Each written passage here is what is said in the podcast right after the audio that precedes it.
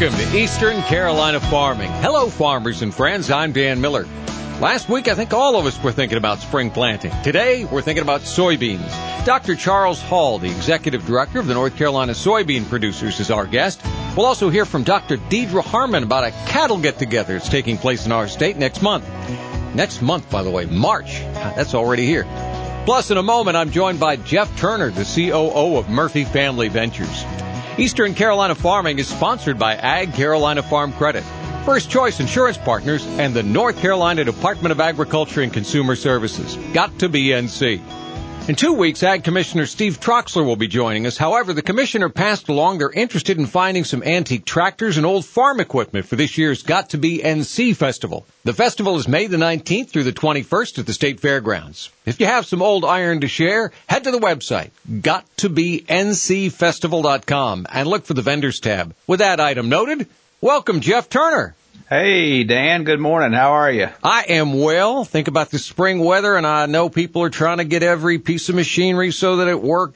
Farmers, it's a good idea to boot up your uh, computer devices before heading to the field. There's assuredly a firmware update, which might be better on a better Wi-Fi. This is true. Crazy time. It's, uh, it absolutely is. And yeah, people are getting ready. There's no doubt about it.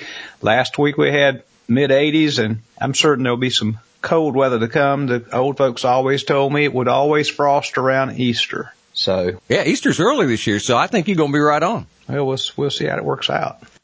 Grain exports from the Ukraine have slowed markedly in recent weeks, pushing up global prices amid shipping delays and concerns about the looming expiration of the United Nations backed deal to give food cargo safe passage.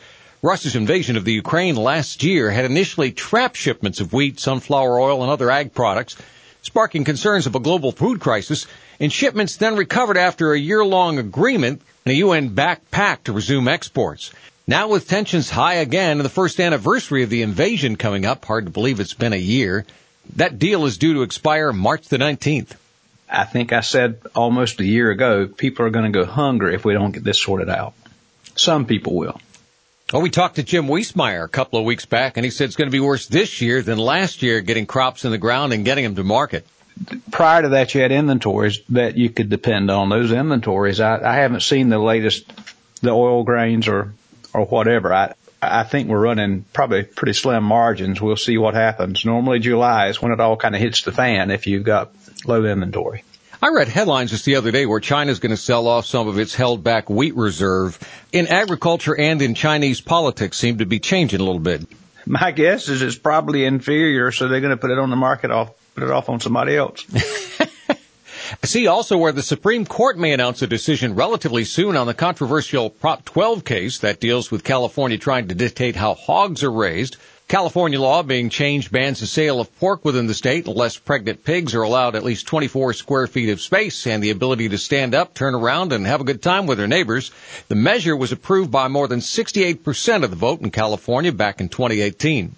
The National Pork Producers Council, the American Farm Bureau, which sued in 2019, say the measure violates the so-called dormant commerce clause doctrine that says U.S. Constitution limits the power of states to regulate commerce outside the borders of their state without constitutional authorization.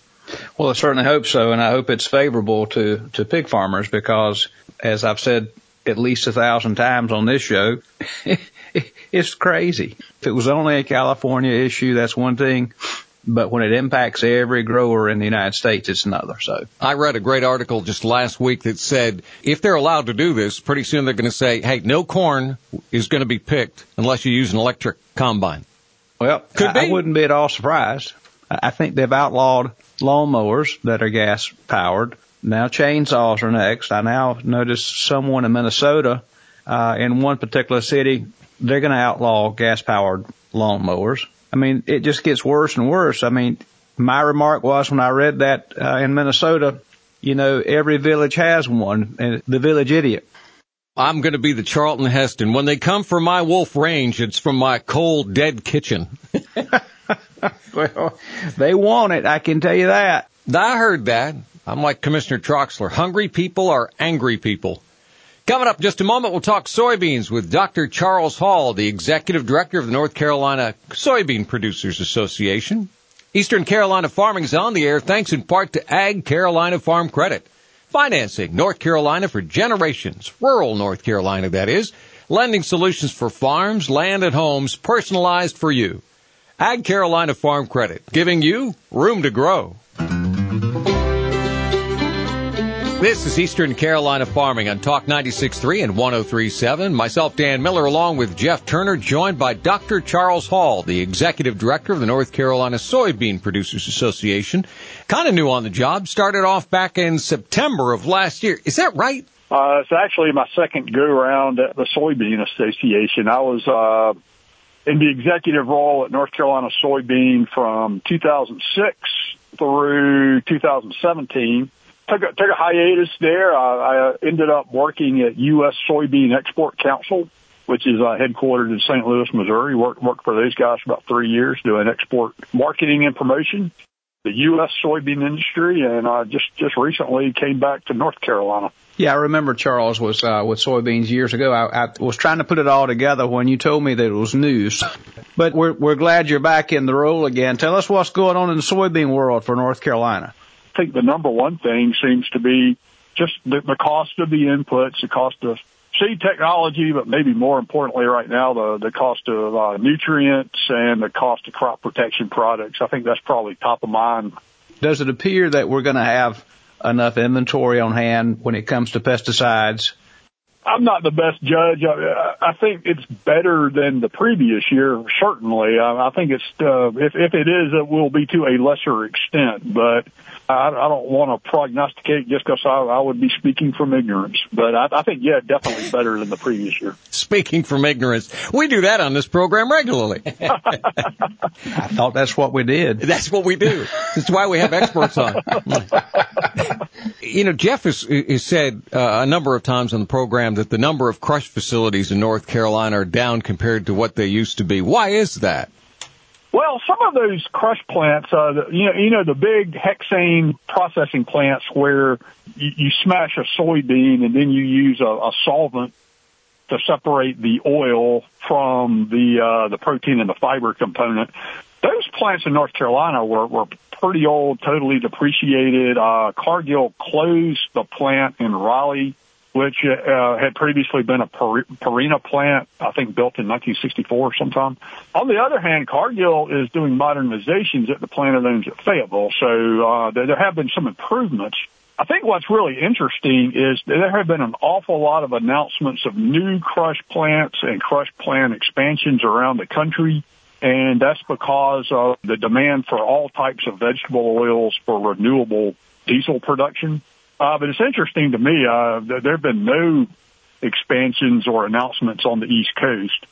Really, I, I mean, you might consider what's going on at Fayetteville uh, an improvement or a modernization, but all the new crush capacity that's on the on the books right now is elsewhere. It's not on the East Coast. And we're exporting more soybeans for crush than ever before. Well, we, we've always exported a lot of soy. My, my rule of thumb is we basically we, we export every other row mostly as soybeans, uh, some of it as soy meal. But if federal energy policy for, for renewable fuels, advanced biofuels, added to uh, California state energy policy and a couple other states on the West Coast, that's really driving demand for things like renewable diesel and sustainable aviation fuel. And, and if that's the case, and in fact, if all of this new crush is is built or expanded around the country, there's going to be an awful lot more soybean meal produced in the U.S. And if, if, if that's the case, I think the the price of uh, soy protein and maybe the price of all proteins for the feed industry probably would go down based on the abundance of soy meal. But that that'll play out over the next two or three or four years. It's not going to happen this year. But that is the silver lining. Not not only an increase in soybean prices because of the demand for those plants, you know, the end product from that process is meal, and it and it's an awful awful lot of meal used uh, in, in to, for as protein source to feed uh, poultry and livestock. It's a good thing. The soybeans that crush, when the oil is separated off, uh, what is that component used for? And what's left, what is that able to be used for? Well, the the soy meal is is it is the most preferred or the preferred terrestrial protein. I mean plant protein. It's the preferred plant protein for uh, animal nutrition and and probably for human nutrition too. But but we're our biggest customers are, are pigs and chickens. When, when I look at our value chain here in North Carolina, especially, I, I'm looking at feeding the the one billion chickens we have on the ground, more or less. I mean, I don't know the exact number, but let's say it's a billion, and, and the, the 10 million hogs on the ground. That's our customer. So with the the soy crush, you're you're you're smashing that bean, you're taking the oil out, which is you know maybe 20% of the soybean, and, and what's left is uh, protein and some fiber and a little bit of minerals. And, and that goes into animal rations. So really, when we talk about who our customers are, I mean, I'm, I'm looking at feed millers and animal nutritionists, regardless of the scale, whether it's an integrated company or whether, whether it's, uh, you know, the, the local feed and seed that may be self-mixing some feeds for local customers. The, the great thing about North Carolina soybeans is we, we have such a great growing climate where it's just the right latitude. Um, we've got a variety of soil types. We, we produce a really high quality soybean. When the meal is produced, I mean, uh, the, the animal industry wants what we call the high protein meal, which 47.5% protein or maybe 48% protein. And, and to get that high protein meal, you need to start with some really good high protein beans, which, you know, the, the soybean may be, um, 34, 35% protein before you take the oil and everything else out. So we just feel like we, we got the world class soybean right here in North Carolina. We don't produce enough soy in this state to feed all our animals, but the soy we do produce is, is, is a really good product. So we, we like to think we've got the quality for our animal customers to hit that, um, hit that high protein meal that they really need. This is Eastern Carolina Farming and Talk 96.3 and 103.7. Jeff Turner and I are talking with Dr. Charles Hall. He's the executive director of the North Carolina Soybean Producers Association. We'll be back in just a moment. This is Talk 96.3 and 103.7. Monday mornings at 6.30 and Monday evening at 6 o'clock. It's Eastern Carolina Farming. I'm Dan Miller along with Jeff Turner, and today we're talking with Dr. Charles Hall, who's the executive director of the North Carolina Soybean Producers Association. And to back up what you were talking about before the break about how good North Carolina soybean numbers are, the national average, according to the USDA, 52 bushels per acre. Uh, and the uh, the contest entries that you had for the North Carolina soybean yield contest, the average was 82.9 per acre, and Garrett Boyd of Beaufort County, the Blacklands, checked in with 94.6 bushels an acre. So I think that backs up what you're saying. Yeah, we, we've had over a hundred bushels an acre in North Carolina. It, it took a long time to crack that hundred bushel per acre ceiling, but but we did in recent years, and and we're you, know we have farmers hitting pretty close to a hundred bushels an acre even now, but uh, our, our statewide average is below the national average. And There's a reason for that, and, and part of it just has to do with we, we have so many soil types, and we got a big state from east to west. You know, you, you could have an environment that really only manages 20 to 30 bushels an acre, depending on where you are, whether you're planting on sand or you're planting on, you know, heavy clay soil somewhere. It, it just varies so much. 20 to 30 bushels per acre in a lot of areas, especially tobacco land, you know, the areas where we've grown tobacco for years and years and years is lighter soils. And if you get 25 to 30 bushels, you think you, you did pretty good. And then we have a good number of double crop soybeans where you've got wheat and then beans. You know, overall it's really good for the farmer, but the yield average does help to dilute the overall average because it's a second crop. Right. Well, I think Jeff made a real good point about double cropping. Um, we, we're able in North Carolina to, to do a crop of soybeans and then come in right behind it, plant winter wheat, get a crop of winter wheat. And, and that's been a real good system for, for North Carolina. You know, based on what the what farmers are thinking the soybean price is going to be, and, and everybody, you know, they're, they're they're really intent on what the cost of inputs are, but they're also very intent on where the market's going. Uh, we have seen a trend where uh, farmers are planting what we call earlier, early variety uh, seed genetics, so soybeans that, that mature earlier. Those are typically what we call full season beans, so they're not going to be in that double crop situation. But on the other hand, uh, when, when those beans are ready, you got to get them out of the field. So we're, we're, we're watching some changes in our cropping systems as, as farmers try to take advantage of getting a crop out earlier, maybe take take advantage of some better prices that way. So, so there, there are some things changing a little bit that we're watching. Last question. It, it, you have been in your uh, prior capacity and even now keep your uh, read and stay on top of international headlines. Ukraine, a bigger soybean producer than we thought. Some of the South American countries have had kind of rugged weather in some cases. What does the market look like going forward if you uh, had a crystal ball on the table? I will say, uh, you know, Ukraine is interesting. Uh, when I was working for USSEC, uh, I was in uh, Romania. I went to the port at Constanta, Romania. I saw some of the Ukrainian grain, which had, had managed to make its way down across the border and into Romania for export. So I, I knew there's some trickling out there.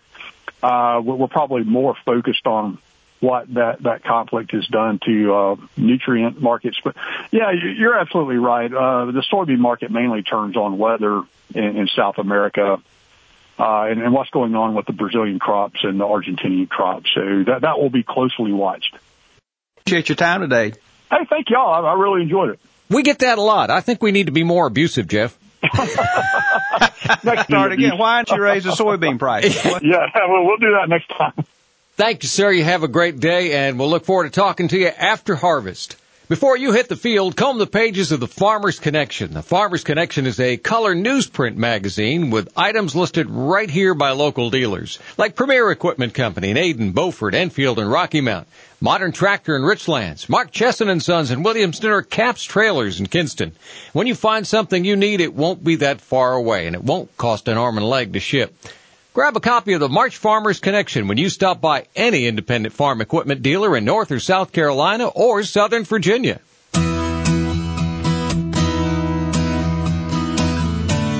This is Eastern Carolina Farming on Talk 96.3 and 103.7. I'm Dan Miller, joined by Dr. Deidre Harmon, Associate Professor and Extension Agent.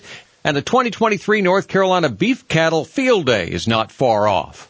Yeah, we would love to have you. Uh, the North Carolina Beef Cattle Field Day will be on March 18th, 2023 at the Butner Beef Cattle Field Lab that address is 8800 Cassim Road in Bahama, North Carolina. Um, the program starts at 10 a.m. and we'll wrap up around 2.30. It is a free program. Lunch will be provided. Registration starts at 9 a.m. So make sure that you, you come and register. Um, you can register online as well if you go to our beef portal. Uh, we've got really four main topics that we're going to be talking about. One of those is on byproduct feeds. So we're going to showcase some of our current research on byproduct feeds including some of our research on cotton byproducts and wet brewer's grain. We're also going to have some of our beef cattle team talk about the latest and greatest on beef cattle reproduction. Uh, we'll have some graduate students that will share some of their current work on reproductive techniques and management guidelines. We also have um, some of our graduate students and our, our extension veterinarian that will talk about parasite and health management of beef cattle herds in North Carolina.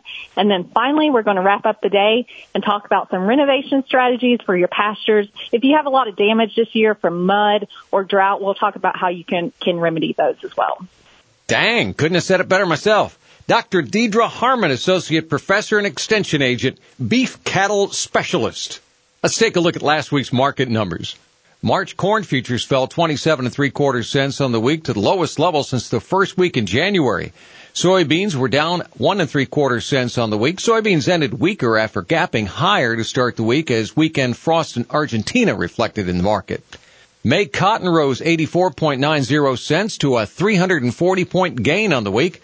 Cotton managed a solid rebound as the U.S. dollar indexed higher. For cattle expiring February, live cattle futures ended the week at 165.20. That marks a weekly advance of $1.62. Most active April cattle also rose to 165.37, ending the week at 72 cents above a week ago's close. March feeder futures were up $2.55 to close at 189.7. Nearby April hog futures edged up 75 cents in the week to close at 86.025 at Friday's settlement. Hog industry activity on the week was greatly hampered by the winter storm over the central United States, with slaughter sharply slowing on Wednesday and Thursday. Close to home, North Carolina's egg prices were steady on small, higher on the balance when compared to the prior week. North Carolina weighted average price quoted through Thursday, the 23rd, for small lot sales delivered carton grade A eggs was 291.42 for extra large, 276.97 for large, 260.11 for medium, and 185 for small eggs. Number two yellow shelled corn was four and a half to 16 cents lower when compared to the prior week. Prices ranged mostly 720 to 770 at the feed mills, 710 to 765 and a half at the elevators through Thursday, the 23rd. Number one yellow soybeans were 2 to 18 cents higher and ranged 1557 to 1619 at the processors, mostly 1522 to 1559 at the elevators.